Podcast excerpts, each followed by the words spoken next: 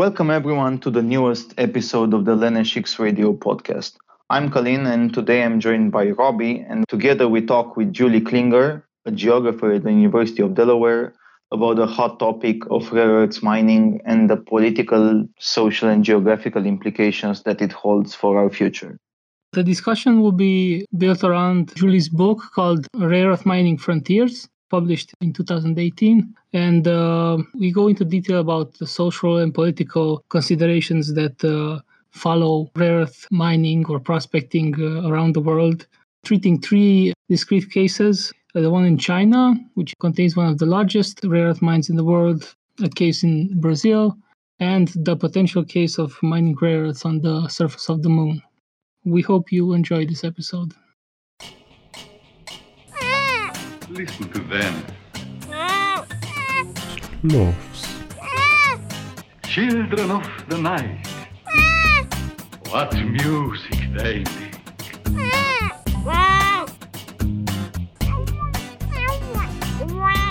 What music they make. Julie, first of all, thank you so much for accepting our invitation. We're very glad to have you here. And we thought uh, it would be a good place to start if you could just tell us a little bit uh, about yourself. Okay, yeah. Thank you so much for having me. So, my name is Julie Klinger. I'm a geographer and an assistant professor in the Department of Geography and Spatial Sciences at the University of Delaware in the US. And as a geographer, I uh, study the connections between big global dynamics, whether they're social, political, economic, or environmental, and local livelihood change. Um, and specifically, I look at the interlinked dynamics between what are called critical material or really mineral supply chains and uh, rural and indigenous uh, survival strategies. You have this book called Rare Earth Frontiers From Terrestrial Subsoils to Lunar Landscapes, which came out, I think, in 2018. Mm-hmm. Uh, and I just finished reading the book like two weeks ago or three. The book is wonderful. In it, you do a kind of a deep historical geographical analysis of uh, rare earth mining as it stands at the date when you did the research. And I'm saying this because uh, things change so very fast, like in a matter of three, four, five years, everything changes, can change. Oh, absolutely. And uh, you analyze how things got there to this point, and uh, you focus on like a few major case studies. I really, really love the book. and I think uh, kind of the first thing that popped into my mind when I was reading it is like, how did I not know any of this before? This meaning the whole political economy of rare earth mining considering that I have a physics background and I learned physics of superconductors and solid state physics, where doping with rare earth elements is like a major topic. Mm-hmm. So I think perhaps a good place to start would be what are so called technological critical elements and uh, rare earths in particular. Oh, yeah, that's a great place to start. I will say, though, to your first question, you know, how did you not know any of this before? I mean, I think it's just kind of symptomatic of the alienation that characterizes our contemporary global economy. I mean, we relate primarily to the objects and commodities that we need, and the social relationships that are embedded in those objects are often quite invisible to us, and they take a lot of work to uncover. So you're certainly not the only one, you know, who's had that experience but yeah, to define uh, technology critical elements. So, this is one of a number of nicknames that has been given to rare earths and other things like cobalt and lithium, nickel as well in recent years. These elements are called technology critical or critical materials or strategic elements because they are considered to be absolutely fundamental to building the technologies, machinery, and equipment that powers modern life. And so rare earth elements are a really significant part of you know, the elements that are characterized under this name because rare earths, it's actually several different elements. If you can picture the periodic table in your mind's eye, there's the uh, main part, and then just underneath it, there's a bar with two rows of elements. Most of the rare earth elements are found in the lanthanide series, which is elements 57 to 71. And they also include scandium and yttrium, uh, which are up in the main part of the table. And the thing about rare earth elements is that, one, they are not actually rare. yeah. Um, the first scientific uh, citation that I found that is complaining about this misnomer was actually from a chemistry journal from 1907. Oh, wow. Yeah, so well over a century, the specialists who actually work with these elements are like, come on, guys, they're not actually rare. but uh, I think we continue to call them rare because it's a very exciting shorthand. It's much more exciting than calling the individual elements by their actual name, like lanthanum and cerium and europium and neodymium, you know, which are some of the proper names of the individual elements. And the thing that makes them so important to our technologies is that they have really fantastic magnetic and conductive properties.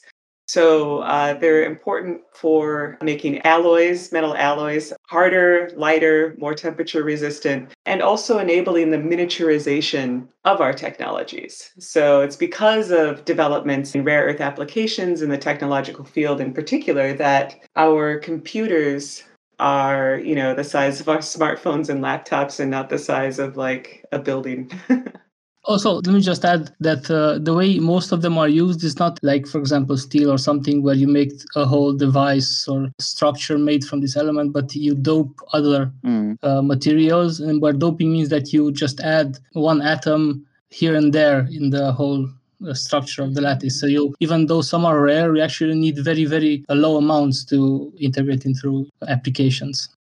Yeah, that's true, actually. So even though rare earth elements are present in just about every bit of technology that you can imagine, you know, whether we're talking about automobiles or airplanes or medical technology, or they're even used in cancer treatments. Hmm. And uh, every kind of energy generation relies to some extent on rare earth elements. Even with this really widespread use, global demand has not exceeded 200,000 tons yet.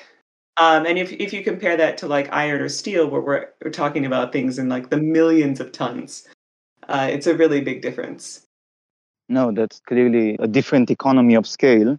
And on that point, um, I was just wondering in my background in international relations, we often hear this argument, uh, like the mainstream line, that the geography and geopolitics that surround rare earth mining is, you know, determined by geology and by supply and demand and market forces, like yada yada yada. Like it's the economy, Mhm. stupid, it's real realpolitik, etc., etc. And in your book, as far as I can make it, your argument is that things do not quite stand like that. Would you care to elaborate on this point? Oh, yeah, absolutely. So, when I first started researching rare earth elements in, I don't know, like 2008, 2009, the conventional wisdom was that China had a monopoly on rare earth elements because China had the largest deposits of rare earth elements. And this bit of common sense was repeated just about everywhere. And it's not until you actually look at the geological data. So, in my case, I looked at the uh, US Geological Survey's maps. And one of the things that you find is that, you know, rare earth elements are really very common.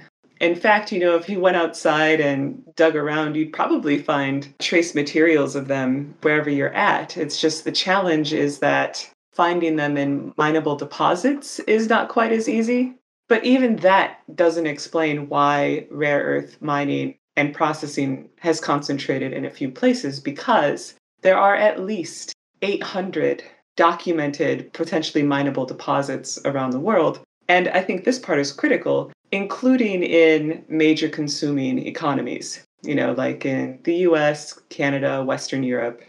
But in looking at the historical geography of rare earth mining and prospecting, one of the things that I found is that it's actually pretty difficult to separate and process these things. It requires a lot of chemicals, a lot of high temperatures, and generates a lot of waste. And so that has had the consequence of pushing rare earth mining and processing to remote and marginal places, particularly to places where local people have less power of refusal uh, to say, no, you know, we don't want this here.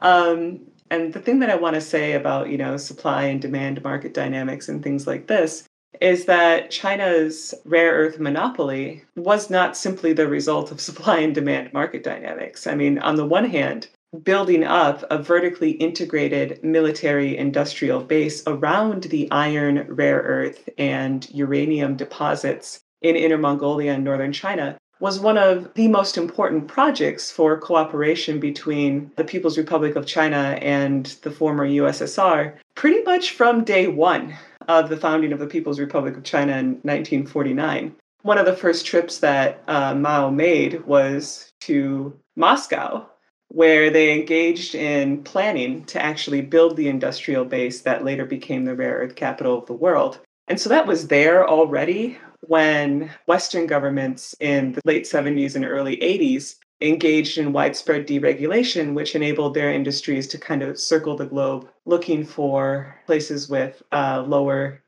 lower costs of labor, lower environmental regulations, and things like this. Like the fact that there was already this solid industrial base with a lot of domestic expertise in China provided a sort of nice landing place for Western capital.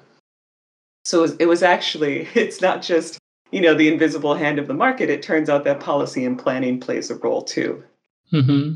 Just as I understand it, would you say that this also overlaps time wise with the shift in the international division of labor. So the manufacturing side that doesn't really take place anymore in the developed world, especially the UK and the US. I mean, they might finish up the products or they might get intermediary products, but they don't go there to extract everything from the start, like producing everything from the raw material to the finished product in the US. And they are instead moving to exploiting the countries where, as you said, you have less labor regulations, right? Yeah, absolutely. So the mining and extractive industry with very few exceptions, followed the exact same trend as other industries in the reorganization of manufacturing that occurred under the new International Division of Labor.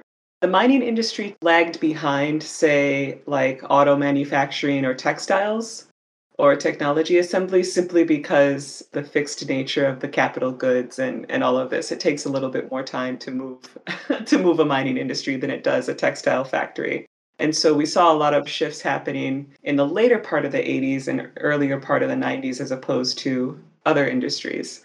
But it's really, you know, so there's not anything unique about this change in the global division of labor, which I think is a really important point to emphasize. And I mean, I'm speaking from the US context where there's all kinds of conspiracy theories about, you know, how this was like a master plan on the part of China to somehow weaken the US or something like that. It's like, no, actually the policies of you know the US and other western governments functioned exactly as planned which was to relocate dirty and more intensive industries overseas as part of like a vision to transform the US and other western economies into consumption and service oriented as opposed to production oriented economies mm-hmm. maybe to go a bit further back at least in time Maybe let's first look a bit more in detail at this uh, history and geography of how China became the major exporter of uh, rare earths. And actually, it's a bit sloppy thinking to just think of China as one like whole entity. Mm. One of the very surprising facts that I learned from the book is that actually one site, uh, Bayan Obo, I hope I'm saying this right. Oh, yeah. In the Inner Mongolian Autonomous Region of China. So it's kind of the region which is closest to Mongolia this site is actually the source of almost half of the rare earths mined on the globe until now, integrated mm-hmm. time. I think it's still the biggest site in the world. It's no longer like half, but uh, it's still the source of a large chunk of the global rare earths. And uh, you spend a good portion of the book uh, kind of tracing out the complex history of how this site came to be the quote unquote rare earth capital of the world. And you actually spent some time doing some fieldwork there. So I was thinking maybe you want to tell us more about your conclusions and about your fieldwork that you did there. Yeah. Oh, yeah. I'm happy to share that. I mean, it was just so fascinating to me to learn about the history of how this site came to be because any large scale mining operation is incredibly complex. It's a monumental human endeavor when you just kind of sit back and think about it. So I dove into the history of how the deposits were first identified. And it turns out that in the 1930s, there was a joint European and Chinese geological expedition to go map the resources in the northern and western regions of China. There were Swiss and German counterparts that were integral to this geological surveying, in part because uh, European powers, and at the time, including Nazi Germany, were looking for reliable sources of raw materials in order to build their empires it was quite interesting because some of these archival materials are still considered too sensitive in China to be accessed by foreign researchers. And so, you know, I had to go to other parts of the world, including Germany, to get a hold of some of the material of these expeditions. Even though the first geological expeditions were these sort of joint Chinese European endeavors, in China, the celebrated hero, his name is Ding Daoheng, Ding Dao Hung is credited with discovering the rare earth deposits at Bayan Obo. But here's the thing when the deposits were first discovered at Bayan Obo, rare earths weren't actually identified. It was identified as a really great iron deposit. Rare earths were only identified quite a bit later in collaboration with Soviet geologists. In the early days, this place even before it became, you know, Inner Mongolia Autonomous Region, whether it was actually part of the contiguous territory of China was up for debate right? Because it was under the direct governorship of Mongolian princedoms. It was also a site of Japanese occupation, and it really wasn't demarcated as the Inner Mongolia Autonomous Region until 1947 which was two years before the People's Republic of China was actually officially founded. And so, who actually owned and controlled these deposits was this really fraught question for the first few decades that they were known about. And, you know, in order to find this history, um, I spent a lot of time in local archives in Baotou, which is nearby Bayan Obo, in Hohhot, which is the provincial capital of the autonomous region.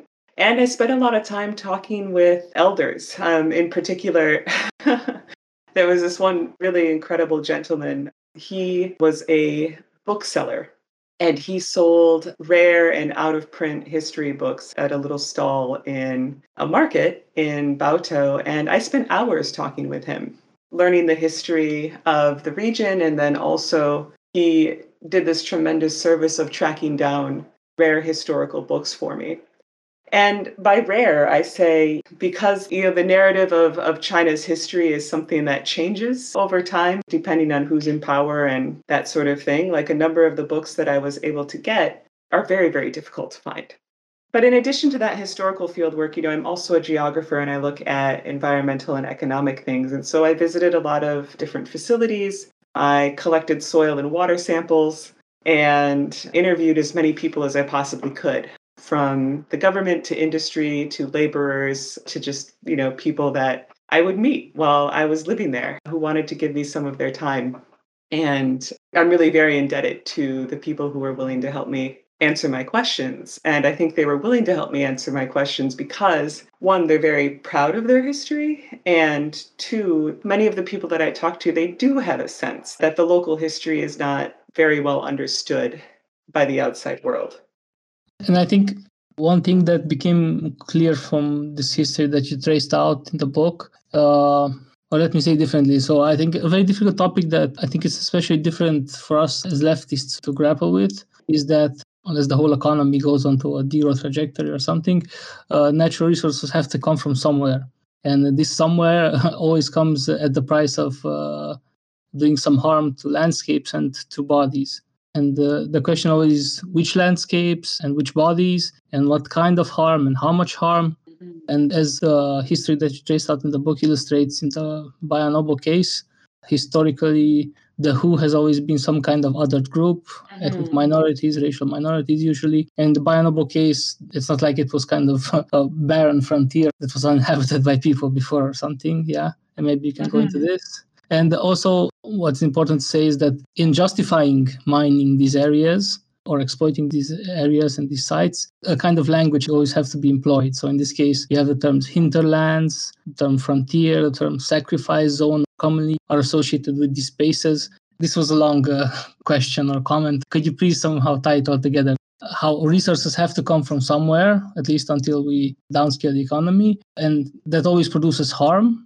And language is a powerful tool uh, that is always used to justify this kind of harm. Yeah, I think you've really identified, I think, the central struggle that we're facing, mm. particularly in light of our intensifying climate crisis and the urgency to decarbonize our societies. If we want to do this in a technologically sophisticated way, it does require rare earths and a number of other so called critical materials.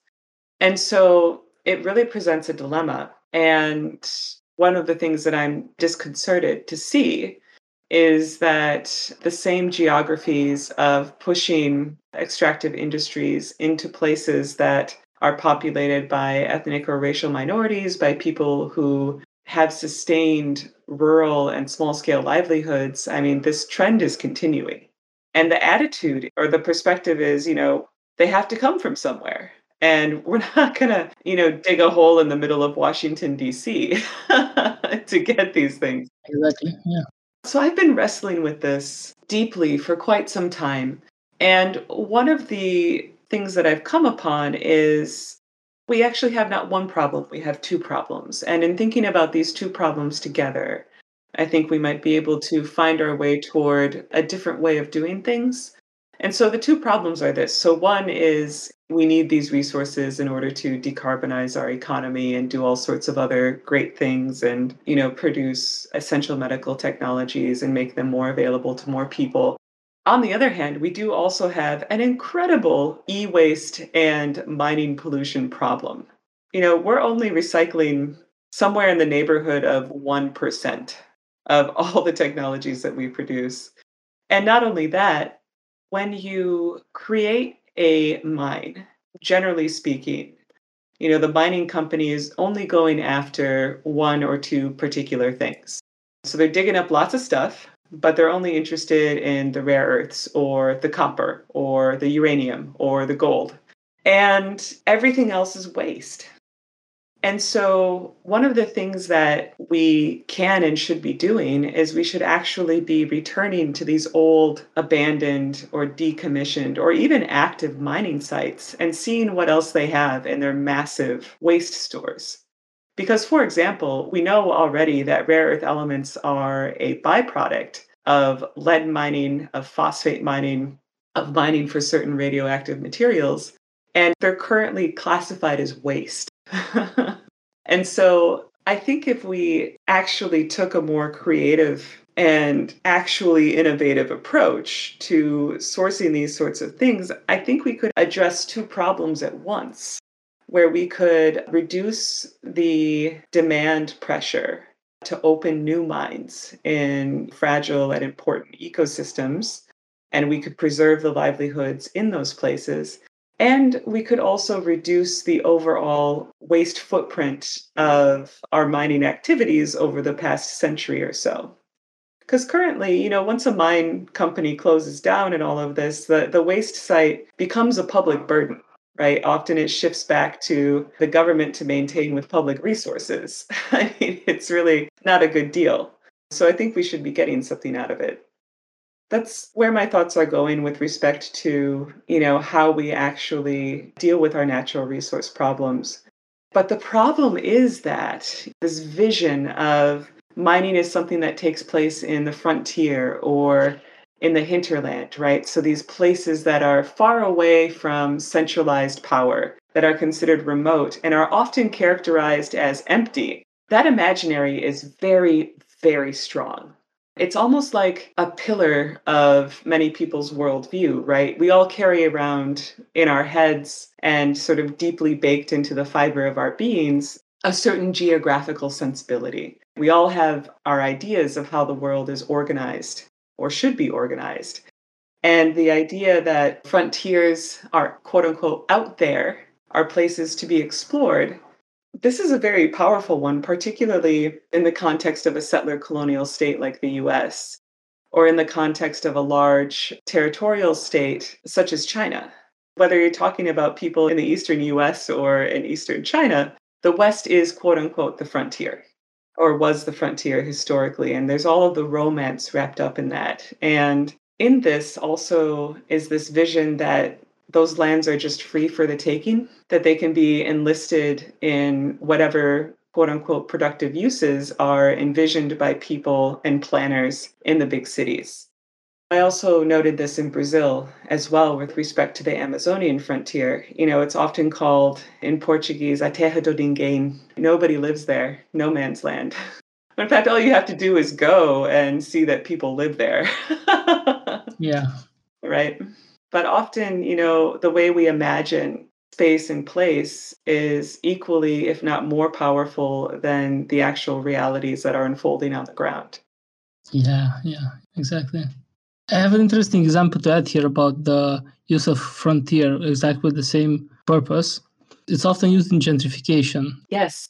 Neil Smith has this book, The New Urban Frontier, where he traces out how, uh, among other things, this language of frontier is used to classify some areas of the city. In the US, because of the history, it's the inner city. In post socialist countries like in Timisoara, where I live, it's a bit different, but still the dynamic is the same. Like you classify an area as being there for the taking. It's waiting to be employed in more productive uses, stuff like this. It's either said that no one lives there or the people who live there are in some way others, yeah. not citizens or not people, actually, like they did with the first peoples in Americas. So uh, yeah, I was just wanted to give a different example about how the same imaginary of the frontier is employed with the same tools of saying that the place is there for the taking and not uh, inhabited by people for a different purpose. Yeah. And it is also remote in a sense, not geographical, not in the sense of distance, but in the sense of maybe socially distant from mm-hmm. like class. Yeah. Yeah, that's a really great example because what it shows, I mean, I primarily talked about the sort of expansive outward imaginary of the frontier. But this example shows that, you know, the frontier doesn't actually expand forever outward, that it can be recursive, that it doubles back on itself. And the instrumental fact is exactly as you said it's that the place is socially remote from the people who have the power to transform space. Yeah. Right. It's not just spatially remote, but also socially and culturally remote. Maybe continue on this point about language. Sure. To come back a bit to the name of rare earths, as you said, the name is basically a historical name that has no relation to the current realities, and that rare earths are not rare. So I, I checked, and for example, uh, cerium that you also mentioned in the book, that it's uh, more abundant than lead and on than copper. I, I was actually very surprised. But you think of copper as like a household element, and yeah. Mm-hmm. And uh, neither of them are actually very, very rare. Some are rare, but not like the rarest 10, 20 elements on the planet. It's, it's interesting. And so we already touched upon this a bit. As you said, this imaginary of a very scarce resource, which is essential, and uh, the provision of it has to be prioritized over anything else has been repeatedly mobilized to justify various mining projects around the world. If you want to come back to this and to transition someway to the other example which you treat in the book, which is the case of Brazil, the Amazonian forest in Brazil. Yeah, so a little bit more on the origin of the name. Uh, so when the first rare earth element was identified, yttrium, it was identified in Ytterby, Sweden, which is why it has the name of yttrium. Mm. I love these factoids. right. Um, so it kind of, you know, it was in the late 1700s, and what the people who identified it noted is that, you know, it was different from some other metals, and things that were different from metals they classified as earths. And then at the time of its discovery, and this is the part that is just so plainly obvious that it's kind of surprising, no one had really ever seen it, them before, and so they were just presumed to be rare. Hence the name rare earth, which has stuck with us since the late 1700s, which I think is really quite incredible. As I mentioned at the beginning, rare earth is actually kind of an awkward name, but because they're so called rare, that then it has an effect on us when something is called rare And particularly with respect to mining and exploring ever more remote places, I think that it sets people up to accept propositions that they would otherwise quite sensibly reject. A key example of this is something that I observed in Brazil, where there was a very clear paradox happening. In southeastern Brazil, you know, a heavily industrialized area with um, robust infrastructure and all of this, there is actually a mine for a different critical element, niobium. Niobium is not a rare earth element, but it does coincide with rare earth elements. So, for the past 40 years that this company has been mining niobium, they've also been accumulating concentrations of rare earth elements in their waste. And a little over a decade ago, they decided to pilot a project to reprocess their waste to extract rare earth elements. It's a very sensible thing to do.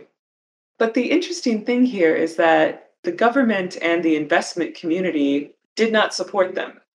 Instead, the federal government made a formal request to Brazil's Geology Bureau and the military and mining investment firms to investigate the potential for mining rare earth elements in the Amazon. At the time, there was a lot of excitement around these things. A number of high profile figures, including senators, made a big deal about how rare earth elements were essential to bringing the future to Brazil. And figuring out how to mine these things would just be instrumental to fulfilling national ambitions. And yet, there was this facility that was ready to go, and they couldn't get any help or assistance or interest. I should back up. There was quite a bit of interest, but ultimately, at the end of the day, nobody signed any paperwork, nobody made any investments, nobody completed any purchase orders. Instead, all of the energy was directed toward prospecting in the Amazon particularly in indigenous areas, even though mining is illegal in indigenous areas. I talked to several people who they're geologists, but also kind of like missionaries in a way, and I'll explain what I mean. They would say that they were going to do water quality monitoring on indigenous land in order to get government authorization to go, because you can't go to indigenous land without uh, formal authorization. And while they were there testing the water quality on Indigenous land, they would also take core samples and they would give presentations about how you know the indigenous people were living atop this incredible mineral wealth and if only they could be allowed to exploit it they would be able to have their schools and their health care and all of these things that the government hasn't provided. You know, they would go with their core samples, get them analyzed, and then they would come back and give a follow up presentation to the community and showing them this is actually how much of these rare, important materials that you have in your own land. Isn't it a shame that the government doesn't let you mine these things? And so, in this way, you know, they're kind of proselytizing the gospel of extraction and converting people to the cause of extraction because they're being led to believe that they are the keepers of these incredibly rare and very important resources, which would be the solution to all their problems if only they would be allowed to mine them. It's really quite an incredible thing. Yeah, the other very important uh, bit of language that, in the same way, does some work in moving people's imaginaries is like the largest discovered or largest non-exploited deposit in the world. This uh, label was also given to. Uh, I say it's a label because, as you also argue in the book, it's hard to actually objectively determine which is the largest deposit in the world. So people put it on many different sites. Yeah. But uh, yeah, this this was also mobilized to argue the development or the exploitation of this site in the northwestern tip of Brazil in the Amazonian rainforest I will let you pronounce this name because it's in Portuguese. Oh yeah, in in cabeça do cachorro. It literally means head of the dog because the shape of the border looks like um, a dog's head. yeah, well, it's interesting because it's not only this place in the northwestern Brazilian Amazon that supposedly has the largest rare earth deposit in the world. Afghanistan supposedly has the largest rare earth deposit in the world. And you know what? So does Greenland. And also, so does North Korea. And you know what else? So does Australia. And now the ocean floor has the largest deposit in the world, and also the moon and asteroids. and so I find this very interesting. I think it's much more about drumming up excitement in order to mobilize capital and get investors on board than it is actually about robust geological science. I mean, the estimation of the size of deposits, it's an ongoing estimation. You know, at best you can take core samples over a large area and that tells you what is exactly in the core sample and then you just kind of fill in the rest, like in between the little core samples, in order to make a map that more or less represents what you hope is in the area. But it's very difficult to verify. You don't know exactly what you have until you dig it up. One of the things that the Brazil case made clear in a contemporary sense, which really actually closely follows the historical process of the China case, is that large mining projects in remote places are often promoted as essential to national development. And as a geographer, you know, interested in what people do with space and place and how a nation actually gets built or unbuilt, I spent a lot of time pondering this. And one of the conclusions that I came to is that it's often not actually about the minerals themselves. Mm-hmm. That it's more about the state being able to demonstrate a kind of territorial control over its most remote places. And so, whether it's, you know, Inner Mongolia in the context of the People's Republic of China, which was undertaking a territorial consolidation project at the time that uh, the rare earth capital of the world was being built, or if it's the Brazilian government looking to assert and consolidate its sovereignty over the Amazonian frontier, about which you know, many people in the Brazilian government and military have a lot of anxiety. What mining actually is, is a means to that end, as opposed to actually addressing a very real material need. Addressing the material need is kind of incidental but one of the things about the paradox of the Brazilian case really, really made clear is that if the material need were actually the priority, then this facility in southeastern Brazil that was ready to go, you know, that isn't located on constitutionally demarcated indigenous land that already has a labor force and an infrastructure network and all of this, they would have received the priority. And so, similarly, with the discourse in the United States over the past decade, there's been so much hand waving and alarmism over the fact that China controls so much of the global rare earth supply chain. And yet, when it comes to actually rolling up our sleeves and getting to work and actually addressing the fundamental causes of that situation that so many people are convinced is a very real problem, somehow we haven't seen any forward movement on it. You know, more legislative proposals to address the problem have failed than succeeded. And what that indicates to me is that actually the status quo doesn't present so much of a practical problem as it presents an ideological problem, which some camps have discovered is really useful for them to just mobilize the alarmism for their own ends rather than actually be engaged in coming up with solutions. And so, whether it's nation building in the sense of a developmentalist state, as in the case of Brazil or China, or if it's a kind of nation building as part of a xenophobic project, which we've seen in the US with anti China sentiment in recent years, the mining is actually incidental. It's what talking about it in a certain way and building it in a certain place allows you to do. One interesting point there was this case, for example, you mentioned in the book that there was a, a law banning uh, mining on indigenous land, which said something like you can mine the, you can change the top I don't know, 20 centimeters of topsoil, but further down it belongs to the state. And this has introduced a law protecting indigenous lands from mining exploitation and stuff. But actually, as you say in the book, like there was this person who found a deposit of, I think, rare earths or some other minerals on his land, and he uh, wanted to sell it like a few wheelbarrow, uh, like a boat. He filled the boat with. Yeah, it was just a little boat. yeah, and they actually sent him to jail for it, I think, or he got a fine or something. I made a connection here. I read another book which is called Insurgent Citizenship. I don't remember the author, it traces out how citizenship developed in Brazil. And it makes the case that the legal system, which was basically adapted from the Portuguese legal system, because Brazil belonged to the Portuguese crown for a long while, uh, and how the legal system was made to uh, actually protect class interests and to uh, make it harder to act changes and stuff. I saw kind of a parallel here, like in the same case, like in uh, these laws protecting land, they don't actually serve the people who live on it in form they do, but in essence they don't. In spirit they don't. Yeah.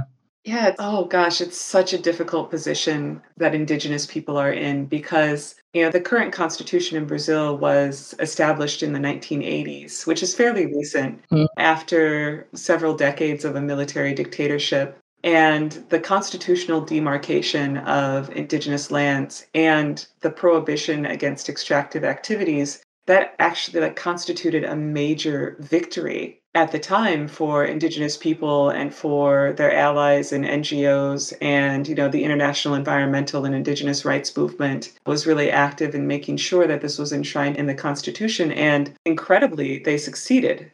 And so the specific land use policy is that indigenous people are entitled to use the top 40 centimeters of their soil and this is intended to you know, so they can engage in cultivation and they can use mineral resources for ritual or traditional significance, but not for economic purposes.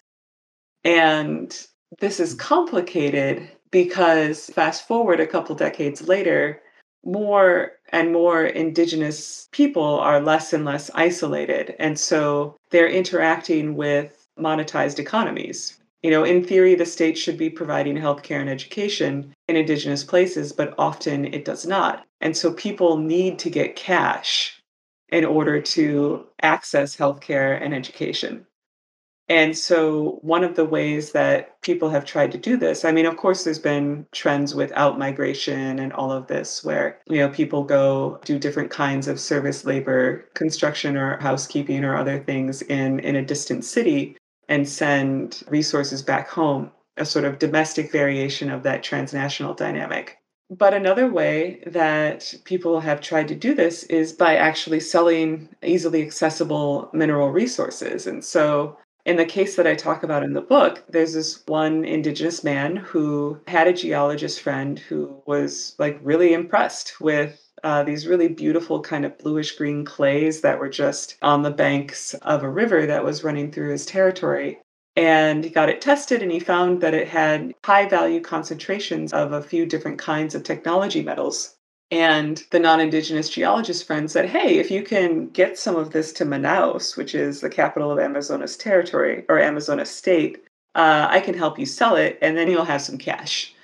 And so this guy organized some members of his community, his family, with some shovels, and they filled up a boat, not a big boat. And downriver he went, and he parked his boat at the sort of public docks of a nearby town to get some lunch before continuing on his journey. And the dock just happened to be in front of the military police station. And so when he came back from lunch, the military police were around his boat and they asked him where he got this stuff. And he said, from my territory. And they said, well, do you have a receipt for this? and he was like, a receipt? What are you talking about? I don't need a receipt from this. This is from my land. And besides, you know, technically, it conforms with the top 40 centimeters of, of subsoil rule. Ah, sorry, I, thought it violated this this rule. Yeah, yeah, yeah. Well, the way he told it, you know, they just literally scraped it off of a riverbank. Mm-hmm. So his boat was seized and he was sent on to Manaus and he was put in jail for a couple of days before he could go before a judge. And then he was effectively given probation and had to pay fines for this. And so someone in a situation like that is in a very precarious position because when they advocate for the right to mine their own land, that immediately gets co opted by big non Indigenous mining companies and anti Indigenous groups in Brazil to advance policies that just open up mining for everyone on Indigenous land. And so it's such a delicate and tense situation the indigenous communities that I talk to and work with are deeply divided on this question. And anti indigenous pro mining groups in Brazil use examples like this to say, you know, all these stupid indigenous protections advanced by anthropologists and NGOs are really just trying to keep indigenous people in a primitive state. And they're trying to hinder Brazil's development by keeping all of these minerals locked up in indigenous lands. And you know, for those who have been following politics in Brazil for the last few years, like this discourse has really gained a lot of traction. But ultimately, for indigenous people, what they have is their land. Like the forest is life, land is life. And so once that's gone, a whole way of life disappears with it. And so the stakes are really quite different. Some of the other examples that you touch on in the book are Afghanistan and Greenland. You don't spend a lot of time on these examples, but they are very interesting because each of them is very particular, especially in the present Afghanistan with the Taliban. I'm curious how things will evolve. And I'm curious if you can say something about that. But I want to ask about Greenland because uh, it's a curiosity of mine. In that case, rare earth mining or the possibility of rare earth mining is also woven into narratives of sovereignty and independence from Denmark. Yeah, the Greenland case is really interesting because they've gone from, and this is something that has changed since the book has come out. Within this decade, they've gone from a really fierce debate over whether or not to allow rare earth mining to electing a party that was really fundamentally opposed to rare earth mining. And the interesting thing is that in the Greenlandic case, a lot of the same promises or hopes for sovereignty, for financial independence, and all of this were pinned onto Greenland, or pinned onto rare earth elements, I should say.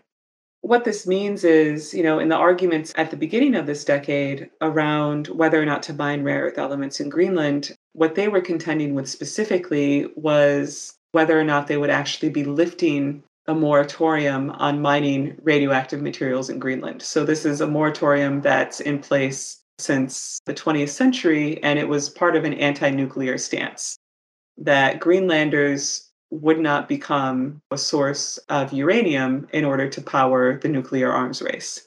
And because rare earth deposits often coincide with uranium and thorium deposits, rare earths were also included in this moratorium.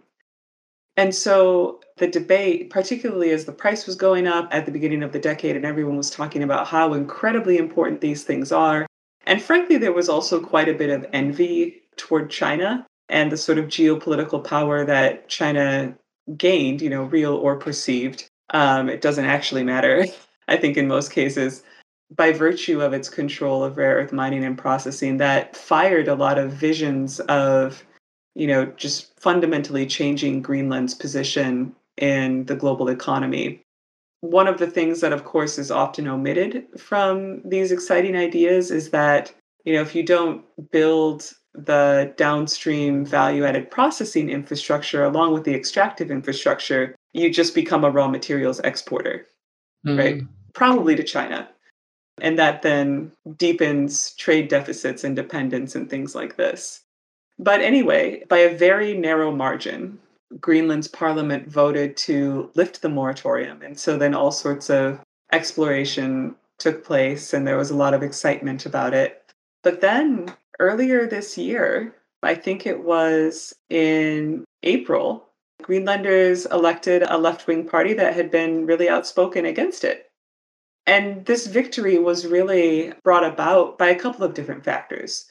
One, people were upset with the fact that this rare earth mining project was seeming to be fast tracked without actually going through the good process of having public hearings. There was a lot of discontent with it seeming like the people of Greenland were kind of being kept in the dark. And then on the other hand, you know, you have people like former President Trump saying things like, well, you know, if the US really needs more rare earth elements, it could just buy Greenland. I mean, it's crazy. And he's not the only one who floated that idea. And so, what this also, I think, made people in Greenland appreciate is that, wow, actually, if we open up minds here, we could be opening up a kind of Pandora's box where there's like a new resource rush with transnational capital and different bids to control different mining concessions, which could ultimately have the effect of undermining Greenland's aspirations for sovereignty. hmm And so I think it's really those combination of factors that led to the recent election outcome. And what it really shows is that mining is never, ever just about mining. That's exactly the point that I wanted to make here. That uh, the Greenland case shows very, very clearly how the political aspects are tied into mining and stuff. Here in Greenland, like it's very simple. The argument was that mining gives us the financial resources to be more autonomous, basically, like simplified. And then, as you said, the argument was backtracked because of other considerations. But it was very simple to see the connection there. Yesterday, I was uh, eating with my colleagues from the university, with one colleague who was actually working on studying the properties of materials doped with uh, rare earth uh, elements. Mhm. And uh, I asked him if he knew anything specific about Greenland because I just reread about uh, the Greenland case for our talk today. And he didn't know anything, you know. And when I t- told him exactly about the Greenland case, how obvious the connection is, he was like uh, almost stunned about it. Yeah, because if you work with these materials, you just say, like from a company, you request X micrograms of ytterbium or whatever, some material doped with ytterbium, but you don't uh, know anything about where that came, as you said in the beginning of our talk. And I just wanted to add another anecdote here, this time about the power of this kind of imaginary tied to the largest deposit in the world or whatever. I've been doing a bit of research for another side project, and I found that uh, on Peary Land, which is like the northernmost peninsula of Greenland, it's actually one of the northernmost bits of uh, land on the planet. Mhm. North of it, there are only like some minor, like few square kilometer surface area islands, but it's the uh, northernmost large bit of land on the planet. And uh, on it, in one of the fjords there, a zinc deposit was found, which is classified as being the largest as of yet unexploited zinc deposit in the world. Fascinating. And I was just thinking, what can drive a company or some people to uh, exploit a site which is on the northernmost landmass on the planet in those unbelievably harsh conditions, you know? And I think the imaginary of largest deposit also does some work here.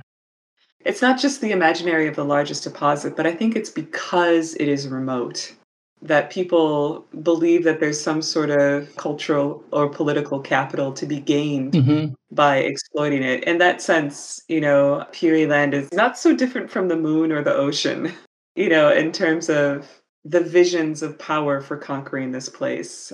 The other thing, too, is the fact that it is remote is also quite appealing because that would seem to put it beyond the reach of oppositional politics.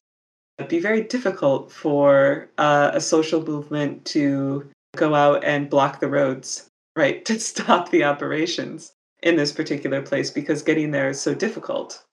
But I also think more broadly, we're starting to see these things unfolding in the Arctic Circle as ice is melting. And so there's this really kind of apocalyptic new resource race that, you know, uh, there's a, a band of mining interests and investors that are just really excited Yeah. about you know the ice to retreat far enough so that they can set up mining operations in places where it hasn't been possible up until very recently. It's quite apocalyptic. Yeah. Yeah. I think this is a good segue then to the last part. So, in recent years, uh, and also in the third major uh, example in the book, uh, was about uh, mining in outer space, specifically on the moon, and a bit about asteroids. And uh, this seems like a very abrupt departure from our previous examples. And yeah, I think that the major difference is, as you said, that these are like geographically very remote. Like the moon is in some sense similar to the bottom of the ocean, and in some sense to like we said, like the northernmost part of Greenland, which is not populated uh, very densely. I think some people still live there, and it would be very hard to uh, do like an organized opposition against the exploitation. And uh, perhaps the arguments against it are based more in arguments not about immediate impacts, but about exploiting the global commons and stuff. So I think I'll let you say about this. What you think? Oh, yeah. So when I was writing the book, as I was writing it, some really crazy developments were unfolding. it first started with I was just following the progress of the various uh, startup companies that were competing for the Google Lunar X Prize. The purpose of the prize was to award $20 million to the first private company that figured out how to return to the moon. Right, so this was like a private sector space race occurring in parallel to the renewed moon race that was occurring between, you know, China and the US and other countries. But then the FAA, uh, the Federal Aviation Administration in the US, issued a memo that said that they would actually provide permits to private companies that were aiming to launch prospecting operations on the moon. And then in 2015, former President Obama signed uh, the Space Act. So, SPACE is an acronym for what is it? Spurring uh, Private Aerospace Competitiveness and Entrepreneurship Act. And what this does is it allows US citizens to exercise their private property rights in outer space and to claim any resource they find in outer space and to sue any entity that interferes with the exercise of their private property rights. Uh, this is unbelievable. I mean, I mean, uh, it's unfathomable almost. Like, how how how how did you know? I'm sorry. Just continue. I just had to uh, manifest my disbelief about this. Yeah. yeah. I mean, well, so while this law was being debated, you know, counterparts of mine in Australia and the EU kind of chuckled at it because they were like, well, that's not really the US's jurisdiction now, is it? Nevertheless, the law has come to pass. And even though it contradicts US obligations under the Outer Space Treaty, which designates outer space as a commons belonging to all, anything that happens in outer space has to be for peaceful purposes, and any resources gained from outer space has to be shared with all of humankind. The US is party to this treaty. And so this is a direct contradiction of that treaty. But the final sentence on the Space Act says something to the effect of nothing in this act uh, should be construed to contradict US obligations under international law.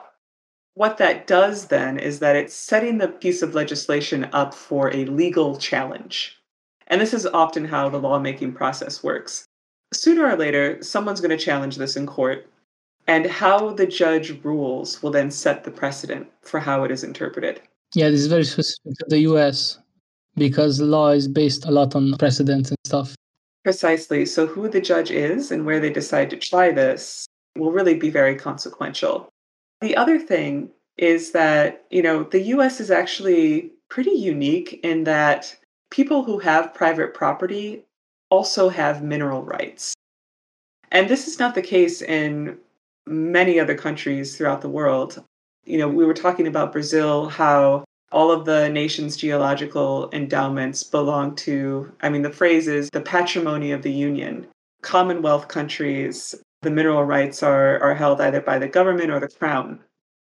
In the US, if you discover gold on your land, that gold belongs to you. And so it's this model of private property rights that the US is extending to outer space for US citizens. So let's unpack a little bit what this means. So there's this real estate entrepreneur out in Las Vegas who made a lot of money doing development out in that region, but also then a while ago just started a little company where he was selling one acre parcels of land on the moon. And a lot of people bought these kind of as a joke. And at one point, he was literally assigning them just by closing his eyes and putting his finger on a map of the moon. But here's the thing now that this legislation is in place, technically, there are people who are holding deeds to land on the moon. And because they are US citizens holding deeds under US law, those private property rights also include mineral rights. Does that include uh, subsurface or only on the surface? Subsurface. Yeah. I mean, that's kind of the unique thing about property law in the US. It's you own everything all the way down.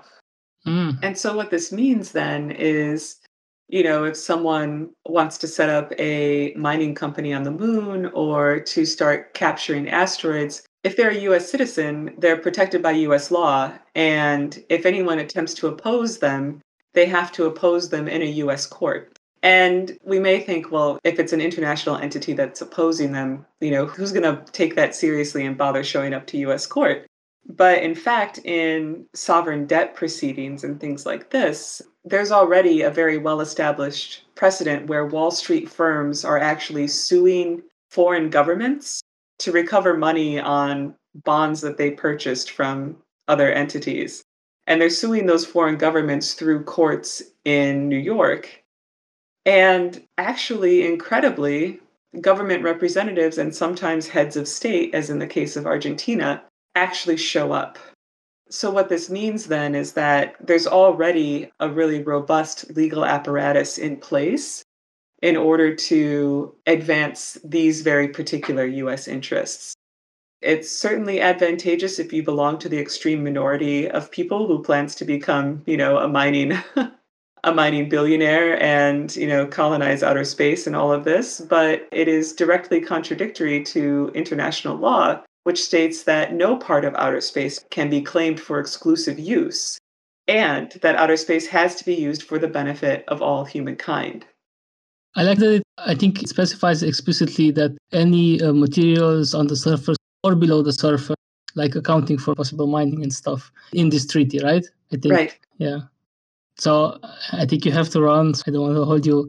This discussion was very, very interesting. I'm fascinated by the topic, uh, and your book was wonderful. And thanks uh, so much for uh, giving us your time to talk about this. And uh, perhaps uh, we will make a follow up yeah, as things develop in the world. Yeah, because things change very fast. Like in a matter of a few years, like the whole global geography of mining a particular kind of element can change completely, drastically. Mm-hmm. Yeah, yeah, that's true that's for another episode. Yeah. So thanks so much again for uh, offering us your time and energy, and uh, have a nice day. Yeah, thank you so much for your time and for doing this show. I really appreciate it. Right, have a good one.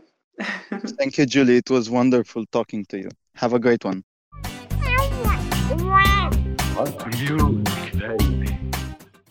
Okay, folks, that's the episode for today. We hope you enjoyed our talk with Julie. And we would like to remind you that mining is not a thing that happens only in Brazil or in China. It's also something that happens closer to home, in our case, Romania. For example, even though it's not rare earth mining, just recently, Beowulf Mining, a London headquartered corporation, was facing protests by the Sami people in Sweden for trying to build an iron ore mine on reindeer herding land.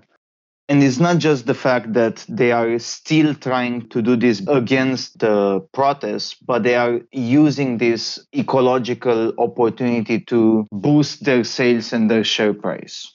The problem is that companies use the opportunity to go into the ecological sphere to greenwash their other operations. Yeah, and also another example, which is even closer to home, is uh, the case in Serbia with uh, the recent discovery of this uh, composite. I think it's called jadarite or something like this, which contains lithium. And there were plans, or there are plans, to build uh, one of the, I think, largest lithium mines in the world, maybe there, by the company Rio Tinto.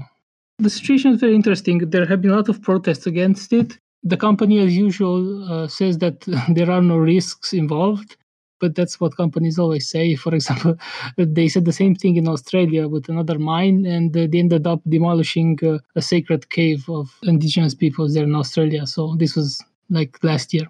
So yeah, people did not buy into this bullshit that everything is safe and clean. And uh, yeah, there were massive protests, and it seems that now the government has stopped the plans for this mine. So that's some good news. The awesome cover art was done by Alice Balog, and the song that you hear is uh, called Children of Compost by Sofia Zadar. Both of them are long term collaborators of the pod, and we thank them immensely for their support. Please check them out uh, wherever you can find them. Relevant links can be found in the episode description. That's all for now. Take care, compañeros and compañeras.